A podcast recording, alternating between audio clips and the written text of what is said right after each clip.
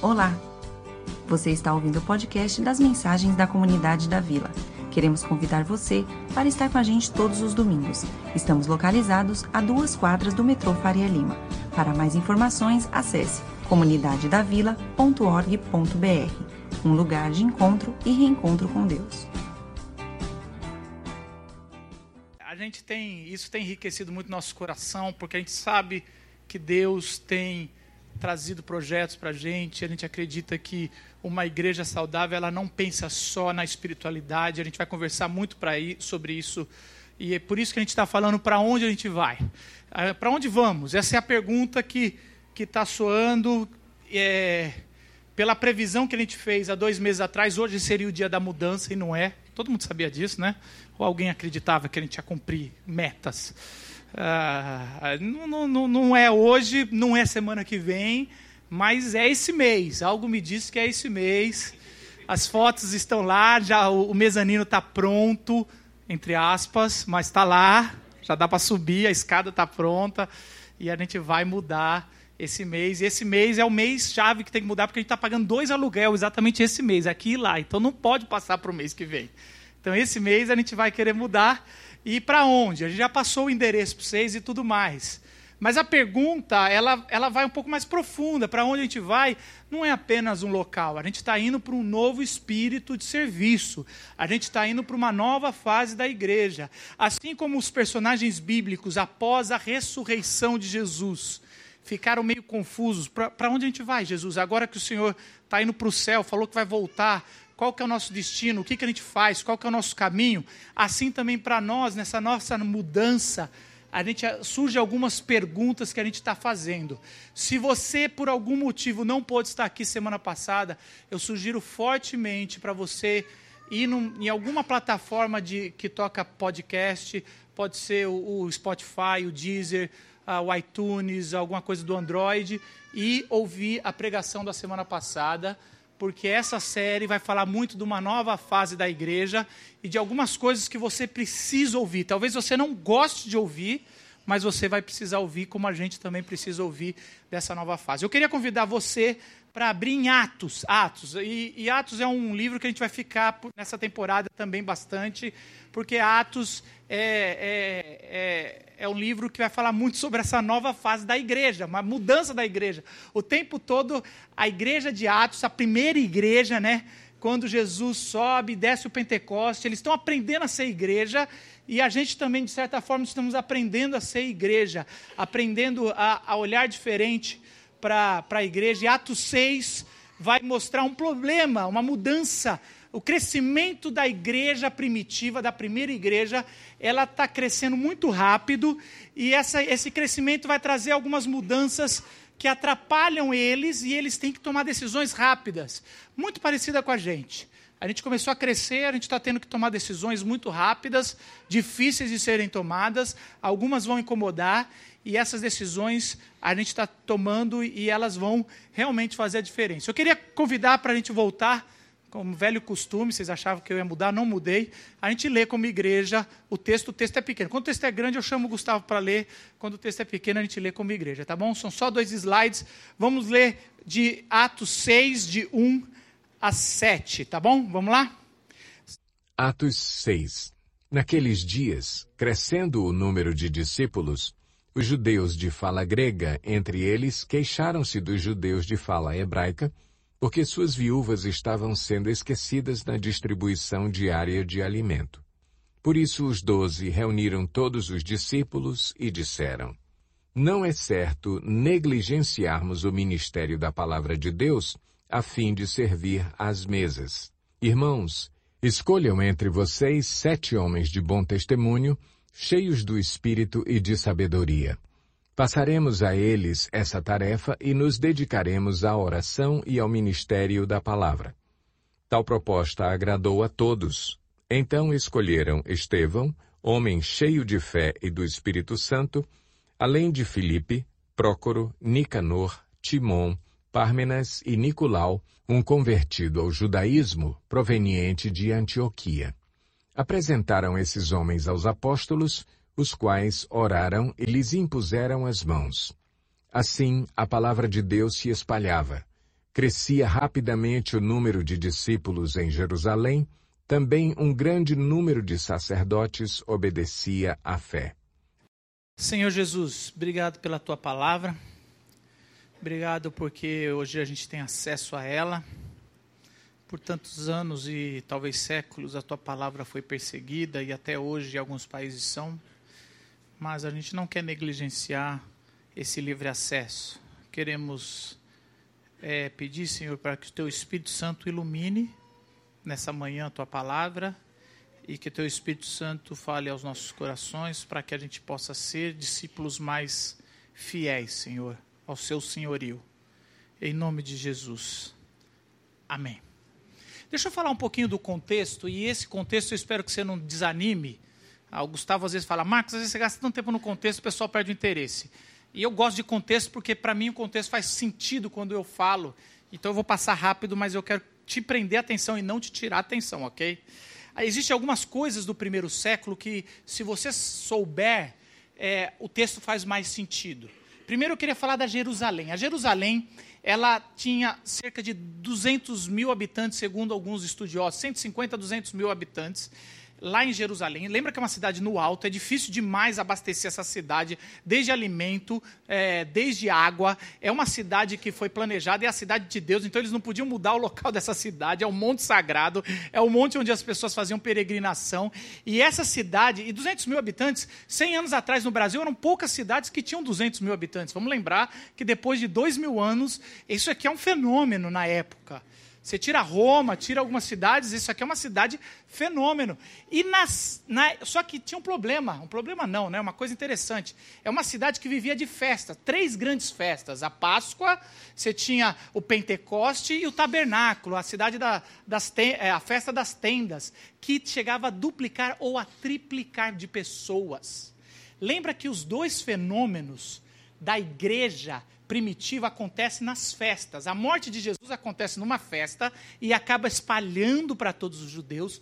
Estrategicamente, Deus, na sua sabedoria, faz isso. E você lembra que o Pentecoste não ganha o nome Pentecoste por causa do Espírito Santo descendo, mas era uma festa que aconteceu e se espalha, a, a, descida do Espírito Santo se espalha também numa festa. Parece que Deus escolhe as festas para espalhar isso. Então a igreja, é, primitiva, ela cresce estrategicamente na sabedoria de Deus em algumas festas que estão acontecendo. O crescimento dessa igreja ela é exponencial. E é interessante que existe dois tipos de judeus. E, e, antes de eu falar dois tipos de judeus, existe um tipo de auxílio que acontecia desde o Antigo Testamento que era através do dízimo. O dízimo é o imposto judaico que acontece desde o Antigo Testamento. Vamos lembrar que não existe separação entre Estado e igreja, então você dava 10%. Olha que delícia, a gente hoje paga de imposto o quê? 28%, 32%? Mas lá era tudo fechado em 10%. Alguns reis aumentavam isso, mas era 10% e você pagava tudo ali. Lógico que Roma, quando veio, ele cobrava muito mais e aí complicou tudo, né? Eles queriam voltar aos 10%. E aí eles tinham dois tipos de auxílio, dois tipos de Bolsa Família na época.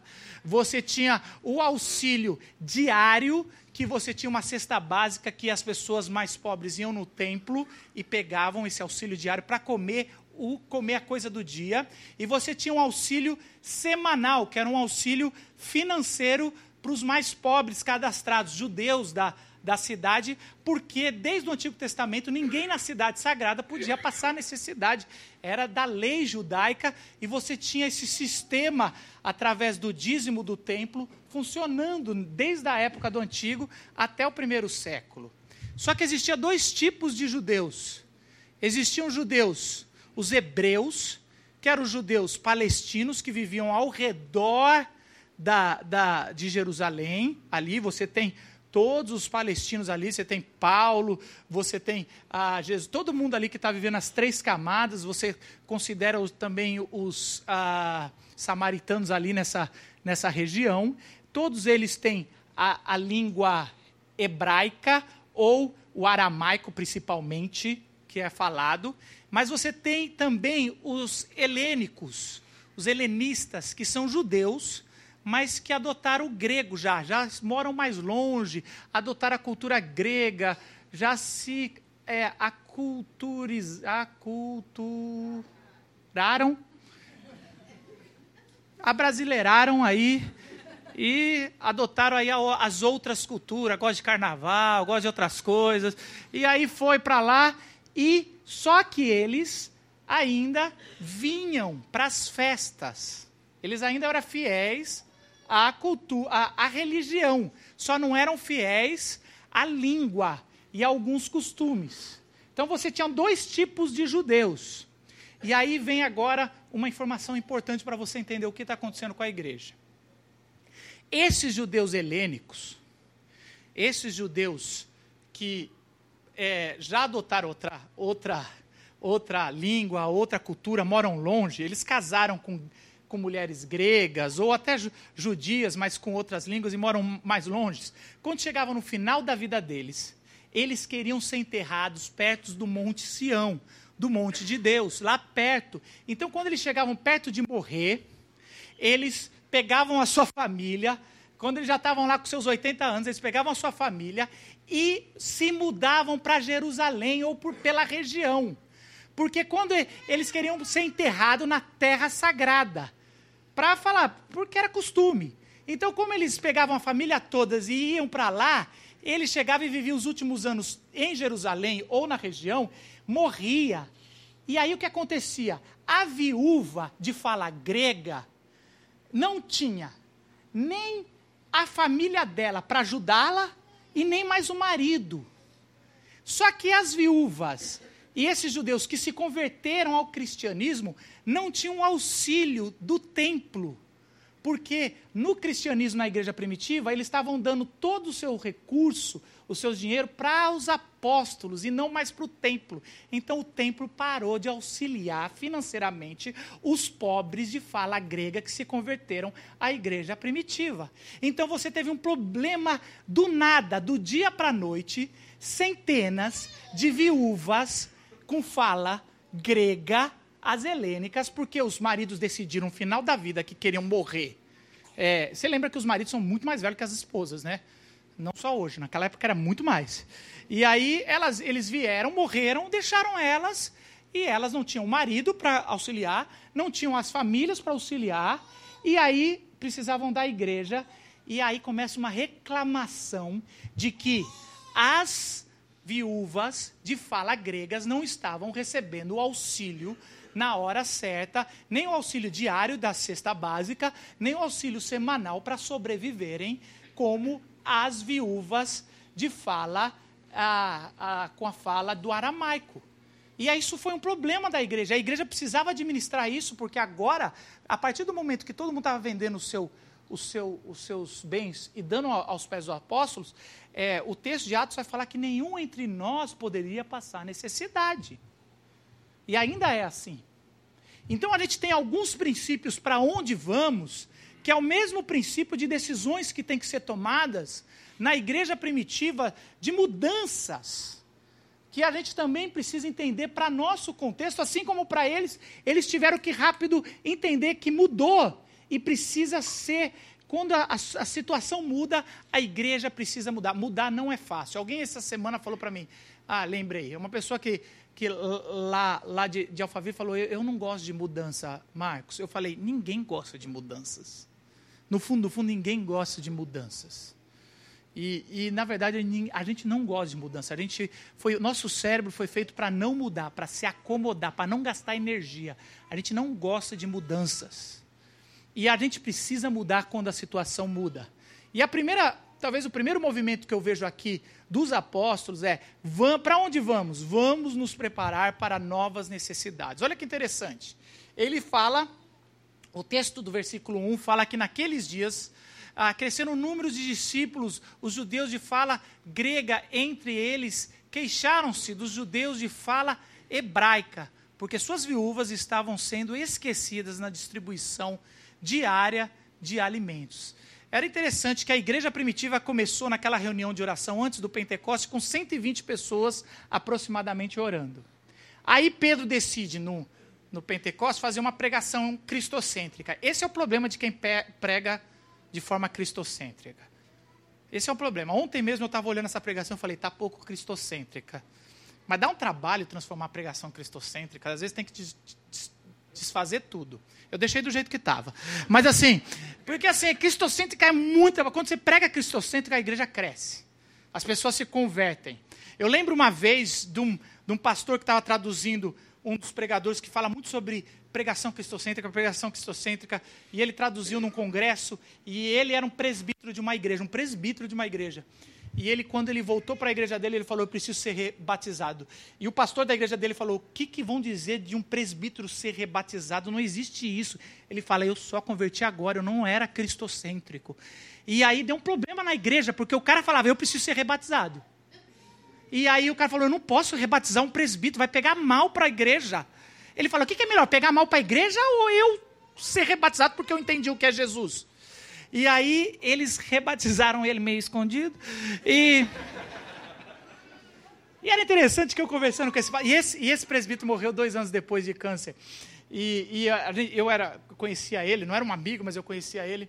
E, e ele falava assim: Mas Marcos, quando começa a se entender o evangelho, as pessoas vão se converter. E, e, é exatamente isso: as pessoas vão se converter. Eu acredito que gente aqui dentro da igreja, que estão há anos, vão se converter. Eu mesmo já tinha feito teologia em 2004, quando eu comecei a entender o que era Jesus Cristo, o Evangelho. Eu já tinha feito teologia, eu já estava numa pós-graduação, tudo. Eu, quando eu entendi, eu não falo que eu me reconverti, porque fica pegar mal, né? É, é, eu gosto dos pentecostais que tem um negócio do avivamento. Então eu tive um avivamento. Mas é mais ou menos a mesma coisa no campo ali. Eu tive um negócio que eu falei, agora eu entendi. Eu era um religioso. E é exatamente isso. A gente tem que entender as novas necessidades do meio e entender que isso tem que mudar. As coisas vão mudar. E quais serão as novas necessidades no novo local? Talvez sejam. A gente está indo para um local onde tem muito morador de rua. A gente talvez a gente vai ter que ter um olhar diferente. A gente vai ter que talvez fazer um ciclo de aceleração pensando mais em moradores de rua. A gente está indo para o Lago da Batata, um dos pontos do Brasil com mais é, é, é, interessante, a gente pode olhar com duas formas, ou um problema ou uma, ou uma oportunidade. Ai, tem morador de rua. O que, que a gente vai fazer de manhã quando a gente for entrar na igreja com gente dormindo na porta? Isso é um problema ou uma oportunidade de, de trabalho? Ai, às vezes tem protesto lá no Largo da Batata, talvez a gente vai demorar para chegar. Isso é um problema ou é uma oportunidade da gente estar tá lá? Talvez servindo água e entrando, porque afinal de contas a gente por 500 anos foi chamado de protestante. Talvez o nosso lugar é no Largo da Batata. Não é? Talvez o nosso lugar é no Largo da Batata. Eu não estou dizendo que a gente tem que abraçar as pautas do Largo da Batata. Aliás, talvez a gente tenha que ditar a pauta do Largo da Batata. Talvez a gente que tem que falar, a ah, gente, a gente vai vai estar tá com vocês, mas isso aí não faz sentido defender esse cara não. Talvez faz sentido a gente vir por esse lugar. Faz sentido a gente voltar às pautas do pobre, do necessitado. Faz sentido. Não adianta a gente ficar defendendo alguém do lado político que, que ganhou dinheiro e está preso, e aqui tem alguém dormindo na rua e vocês fazendo essa, essa. Talvez faça sentido algumas coisas a gente inverter e voltar à origem do que é protestantismo, do que é protestar por justiça social. Então a gente tem que ter com esse olhar. Porque não faz sentido ser uma igreja primitiva voltada para uma nova ordem, para um novo reino, sendo que as viúvas, só porque elas não têm a mesma fala e não cresceram em Jerusalém, não estão sendo abastecidas. E é interessante, porque os apóstolos podiam falar: gente, a gente andou com Jesus, a gente é muito. Calem a boca, deixa. Vocês estão chegando agora, vocês nem vieram daqui, vocês nem fazem parte do movimento, vocês chegaram na igreja agora. Eu sou da igreja da época que era lá da Pedroso. Vocês estão chegando agora e já estão querendo falar que estão faltando comida? Vocês estão entendendo como a igreja, ao mudar, a gente tem duas visões. E para onde a gente vai? A gente vai para um olhar de acolher os novos necessidades e não de encontrar novos empecilhos. Porque foi assim que a igreja, ao crescer, se tornou uma igreja de Cristo, de discípulos. Ao primeiro, primeiro empecilho de pessoas que estão chegando de fora, eles não impediram a reclamação. Eles acolheram e mudaram. E é isso que a gente precisa fazer. E é interessante é, que eles continuaram. E o versículo diz assim: Por isso, os doze reuniram todos os discípulos e disseram: Não é certo negligenciarmos o ministério da palavra de Deus a fim de servirmos às mesas. A interpretação bíblica é, um, é uma faca de dois gumes, né? Porque é, por tempos as pessoas interpretam. Olha, você pode interpretar assim: olha só. Os discípulos, os apóstolos chegaram e falaram: ó, oh, não é certo a gente negligenciar, expor a palavra para ficar fazendo ação social. Olha só como eles enfatizaram a palavra. Muito pelo contrário. É o contrário a interpretação. Eles colocam ação social, servir a mesa, no mesmo patamar de pôr a palavra. Eles só põem que não é certo tirar uma para pôr a outra. Mas eles elevam para as duas necessidades. E essa é uma briga de dois mil anos que a gente precisa entender. E é a nossa igreja tem bem claro isso teologicamente e a gente precisa ter bem claro como corpo de Cristo isso. Não existe dicotomia entre corpo e espírito. Vou, vou repetir, porque isso não é uma pregação que vai, vai, vai, vai, vai fazer vocês entender, porque não é uma pregação que faz a gente entender. A gente divide às vezes por motivos pedagógicos. Ah, o homem é separado, corpo, alma e espírito. Ah, o homem é separado, o homem e mulher é separado em corpo e espírito. Mas isso é só para motivos de ensino, pedagógicos. O ser humano é um só, tanto que o ser humano é salvo um só. O ser humano é salvo, por isso que Jesus ressuscita com corpo. Por isso que o João vai falar nas suas cartas que ele tocou, ele abraçou, ele beijou Jesus. Por isso que Jesus manda Tomé tocar no seu, na sua ferida, porque Jesus ressuscita com corpo. E a ressurreição nossa no fim dos tempos será do espírito e do corpo. Não existe dicotomia. Não existe. Às vezes, uns pastores ou padres falam: aqui vai apodrecer o corpo e o espírito vai ficar para sempre. Não, vai haver restauração dos, do corpo e do, do espírito é um só. Por isso a gente prega a palavra. A gente prega a palavra para a pessoa viver hoje e a gente faz ação social para a eternidade. Vou, vou, repetir. A gente não pega a palavra para salvar o cara para a eternidade e faz a social para ele viver hoje. A gente faz ação social para a eternidade e a gente prega a palavra para ele viver hoje. São os dois, não existe diferença. Mas, Marcos, entre pregar a palavra e servir um pão, qual que é mais importante? Não existe mais importante. Não tem aquele negócio de você subir e só falar de Jesus e deixar a pessoa passando fome.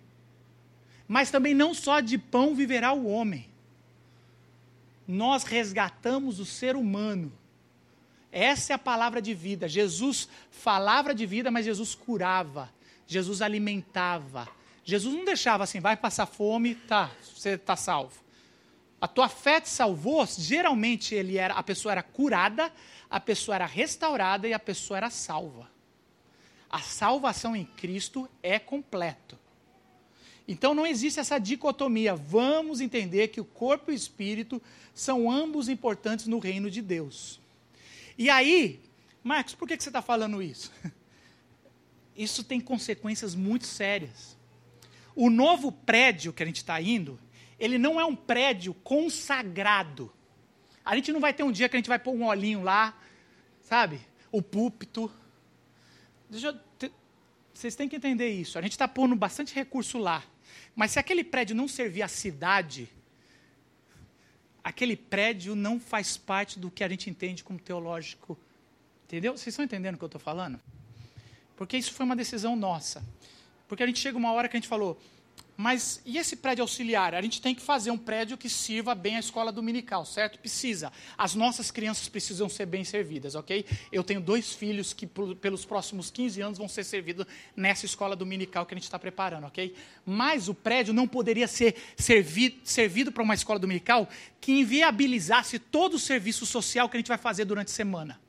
E que se as crianças, ou, ou qualquer serviço que a gente fosse pôr durante a semana, se eles rabiscarem a parede, se eles estragarem o estofado, não vai vir ninguém falar, gente, estão estragando a igreja. Não estão estragando a igreja, porque aquilo ali está lá para servir a cidade. E que usa a igreja. E eu digo mais, Nosso sonho como conselho, eu estou falando isso como conselho, é que aquilo lá seja da organização social e a igreja aluga de domingo. Seja o contrário, a gente sirva lá e a gente alugue. Porque a igreja não foi feita para construir mais templo, por isso que Deus deixou destruir duas vezes. E por isso que Jesus falou: ao ser destruído, eu vou construir em três dias. E foi construído em três dias, e se chama corpo de Cristo. Então, quando a gente está gastando verba, a gente está pensando no templo, e é interessante. O templo, olha eu. Tá, estou falando, estou te falando que não é uma pregação. Vai, né? Estamos construindo um auditório, e a gente está toda hora pensando: isso aqui tem que dar para alugar, porque o Largo da Batata precisa de um anfiteatro. Isso aqui precisa servir a cidade. Isso aqui precisa servir o local. Não é, não pode. Aqui já não aparenta. Foi muito interessante que é, rapidinho aqui na, no, a gente teve mais ou menos 30 organizações fazendo pitch, né, fazendo discurso para ver quais das 12 iriam entrar para ser para ganhar bolsa, para serem aceleradas, né? Aí teve uma, uma organização que entrou que ela não sabia que isso aqui era uma igreja, que funcionava uma igreja, e ela estava muito frustrada. Ela trabalha com crianças com tratamento de câncer. Ela entrou, ela ainda vai vir aqui. É, não, não, não, são, não são crentes, pelo menos não frequentam. E ela fala assim: teve uma hora no discurso, ela fala assim: eu devo estar com urucumbaca, meu Deus, deve ser macumba.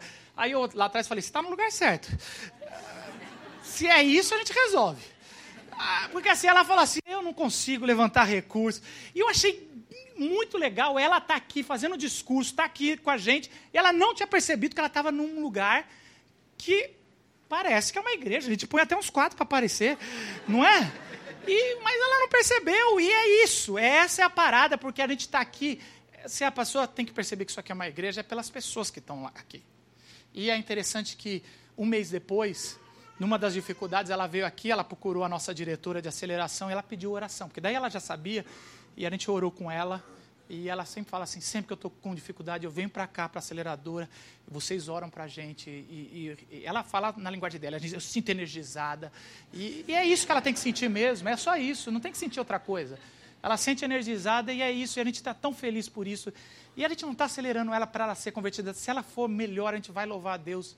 Mas se ela sair daqui e ainda ajudar as crianças com câncer, vocês entendem? Vocês entendem o que eu estou falando? Não existe diferença entre corpo e espírito. Nós estamos trabalhando para resgate do ser humano. O texto continua e o texto fala assim: Irmãos, escolha entre vocês sete homens de bom testemunho, cheios do Espírito Santo e de sabedoria. Passemos a eles essa tarefa. Para onde vamos? Vamos ficar prontos para ouvir o Espírito Santo e nos engajar no serviço da igreja. A gente precisa estar tá prontos para ouvir o Espírito Santo. Geralmente, eu e você, ou vocês, eu chamo vocês, dou uma tarefa e vocês ficam preocupados. Ai, pastor, ai, eu preciso orar para ver se eu aceito. Eu queria desenvolver uma, uma proposta com vocês. Vamos fazer uma combinado? Comecem a orar, porque eu vou chegar até vocês. Ou eu, ou o Gustavo, ou Paulo, ou um presbítero. Porque a gente tem que se encher do Espírito Santo antes dos desafios e não depois. Porque, presta atenção, eles escolheram homens que estavam cheios do Espírito Santo. Eles não escolheram assim, gente, orem, quem o Espírito Santo encher, e presta atenção, é tão legal que isso aqui daria um problema para o presbiteriano. Vamos supor que a Bíblia está sendo escrita agora e um presbiteriano falaria assim: como assim? Escolha entre vocês homens cheios do Espírito Santo. O Espírito Santo já desceu de igual, já está cheio, já daria problema isso aqui para os presbiterianos, não aceitaria isso da Bíblia. Vocês já perceberam que assim, peraí, o Espírito Santo já encheu, não existe nível de cheio ou não. Eu só estou provocando os mais religiosos, tá? Você, se você é muito religioso, você tem que se sentir provocado aqui na comunidade da vila. Vale, é, é para isso que eu estou aqui. Tirando isso, é lógico que a Bíblia ela está ali falando cheio do Espírito Santo. Não tem muita explicação, porque realmente Deus derramou o Espírito Santo, mas tem gente que se enche mais. Fazer o quê? Tem gente que. E é mais legal, porque só se enche mais quem sabe que está mais vazio. Quem se acha muito, tem pouquinho espaço para o Espírito Santo. E aí tem pouquinho Espírito Santo. quem se acha muito. Mas quem, se, quem sabe que é um, um poço vazio de ser humano, aí esse vai ser mais cheio. Então, o combinado nosso é o seguinte: busquem o Espírito Santo. Busquem estar cheio do Espírito Santo, sabedoria.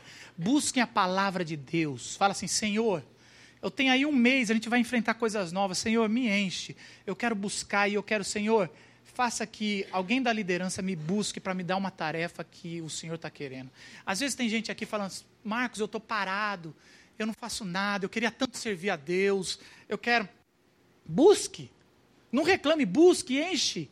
Porque uma hora alguém vai vir, e aí, aí pelo menos a hora que a gente chegar para você, ou a hora que aparecer uma oportunidade, você vai estar tá pronto.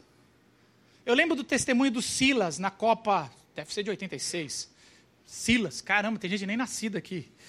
É, que ele, ele fala que estavam perdendo o jogo e é o Tele Santana. Eu, se eu tiver alguma coisa errada, vocês me lembram. Tem na biografia lá, Tele Santana era o técnico e aí tá lá e ele tá, ele tá, estavam é, é, jogando e, e ele estava na reserva e, e, tipo jogador de futebol, tudo com os meião para baixo, chinelo na, no, no, coisa de reserva. E o Silas falava: Eu quero muito jogar numa Copa do Mundo. E eu não posso ficar com meião para baixo, chinelo no pé e, e, e, e, tá achando que isso está normal. E aí ele falou: Tem uma ideia, eu estou vendo aqui que o jogo está difícil. Ele pôs o meião para o alto, ele olhou para o lado, estava todo mundo com o meião arriado, com, com o chinelo no pé, e ele botou a chuteira, ele amarrou e ele começou a aquecer sem o técnico ter pedido, do lado, e disse que o Tele Santana está assim. Uma hora ele, o Tele Santana meio que olhou para o banco para ver o que, que eu faço. E aí, quando ele olhou para o banco, está escrito na biografia que, que, que ele, o Silas virou e falou assim: Eu, professor, eu estou pronto. E que o, o, o Tele Santana deu um sorriso e falou: Vem, vem. Que eu acho que é isso. Seja, fala assim: Senhor, eu estou cheio de espírito, eu estou pronto. Estou pronto. E aí Deus, vamos, vamos, vamos, vamos, vamos, vamos, entra, entra em campo entre campo. Eu, professor. Eu, professor. Às vezes você está aí querendo trabalhar no reino de Deus, mas está com o meião arriado. Você está esperando o quê? Você está no banco. Mas às vezes é você que se acomodou com o banco. Se acomodou com o banco, acomodou com o banco. O banco é gostoso. O banco é legal vir aqui, ser abastecido, voltar para casa e ficar reclamando. Ah, um dia eu vou trabalhar lá na vila. A vila precisa de muita gente trabalhando, gente. Gente, a gente teve um recado aqui, conte comigo, a gente precisa ter 50 pessoas nesse ministério. 16 pessoas se inscreveram semana passada. A gente precisa ter 50 pessoas. Você precisa dedicar um domingo para você chegar meia hora antes, sair meia hora depois e servir incondicionalmente, perdendo pregação, um domingo por mês. E se você não está em nenhum ministério, em nome de Jesus, você vai chegar em casa e você vai se cadastrar nesse ministério. E você vai falar, eu, professor, e eu quero viver uma experiência maravilhosa no dia que eu estiver servindo. E se você falar assim, mas Marcos, eu não posso perder nenhum culto, então se inscreve para servir na noite. Vem de manhã, se abasteça e à noite vem servir. Mas a gente precisa de gente para servir e para chegar no horário. Se você vai chegar 15 minutos já atrasado, se você não consegue chegar atrasado aqui, se inscreve e toma vergonha na cara. E, e não é para não se inscrever. E vem, gente, vem que a gente precisa. Vem porque tem muito lugar para se inscrever.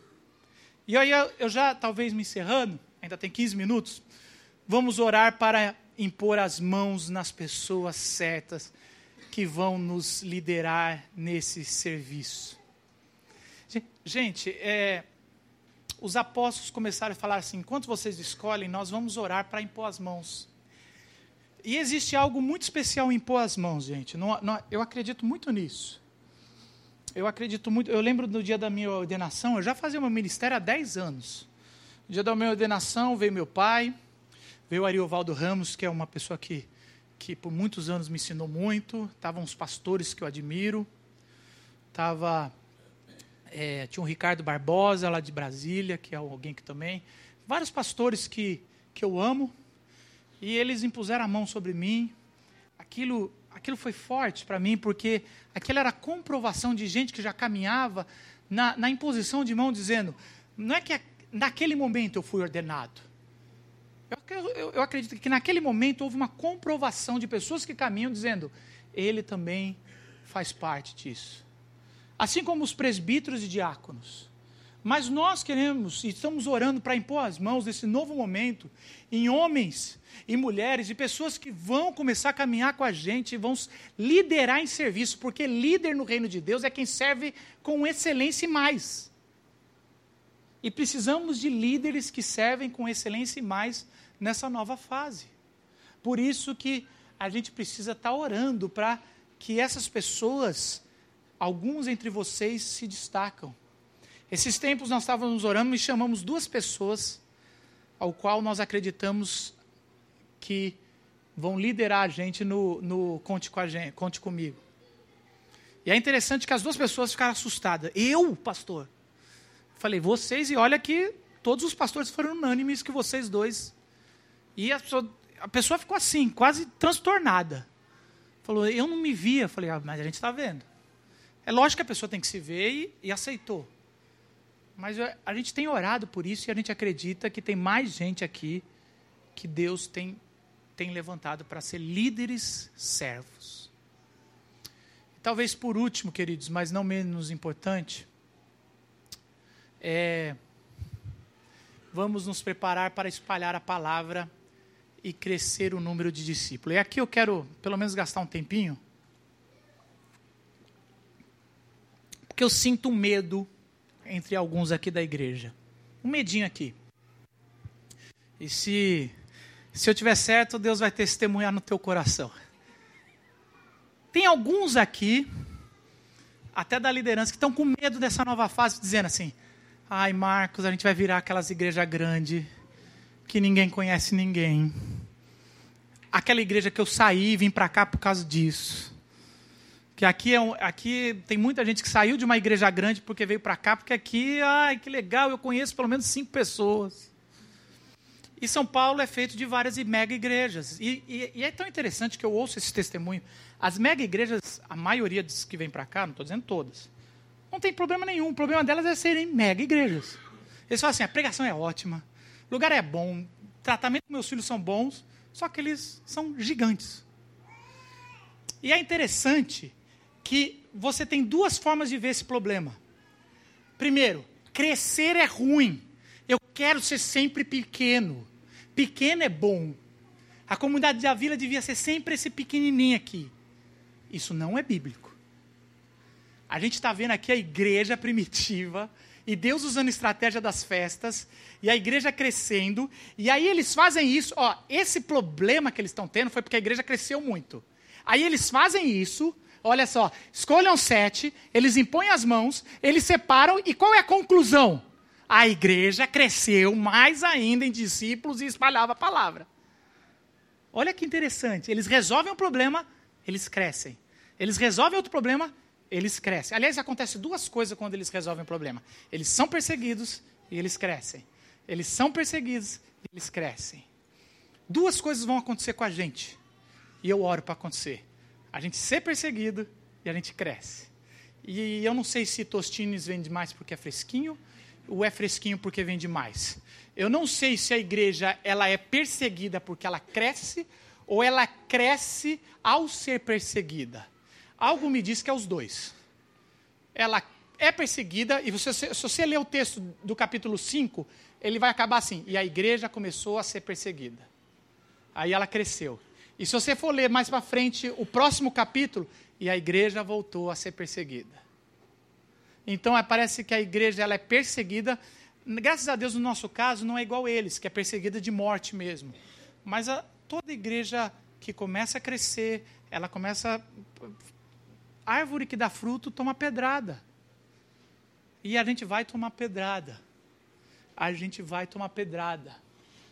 E espero que as pedradas, a única coisa que eu espero é que sejam as pedradas certas, não sejam as pedradas erradas. Então, queridos, nós vamos crescer.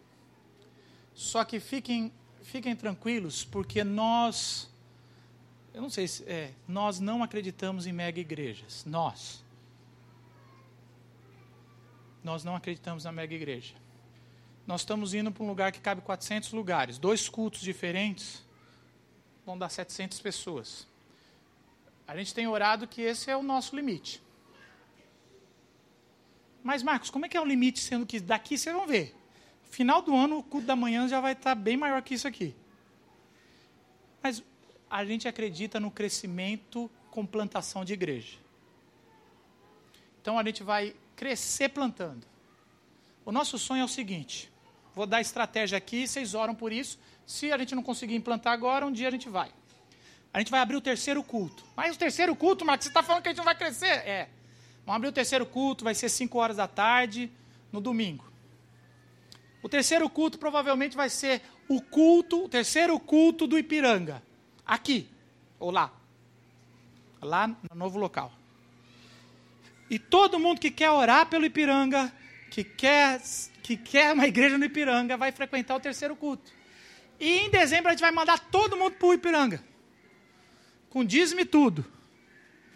E aí em janeiro ou fevereiro a gente vai começar um novo terceiro culto de um outro lugar da cidade e a gente vai estudar o, a demo, como é que fala? Demografia, é isso aí, né? Da nossa aqui.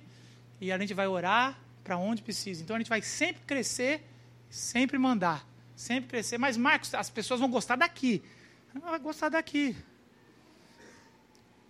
E a gente não vai deixar de crescer, mas a gente vai evitar o máximo possível se tornar uma igreja naqueles cultos com mil pessoas. Não temos nada contra, mas para nós é importante as pessoas não estarem mais do que 10 metros do púlpito. Para nós é importante a gente estar próximo. Para nós é importante vocês estarem em pequenos grupos, vocês conhecerem umas 10 pessoas quando chegarem, se abraçarem. Então a gente está controlando isso.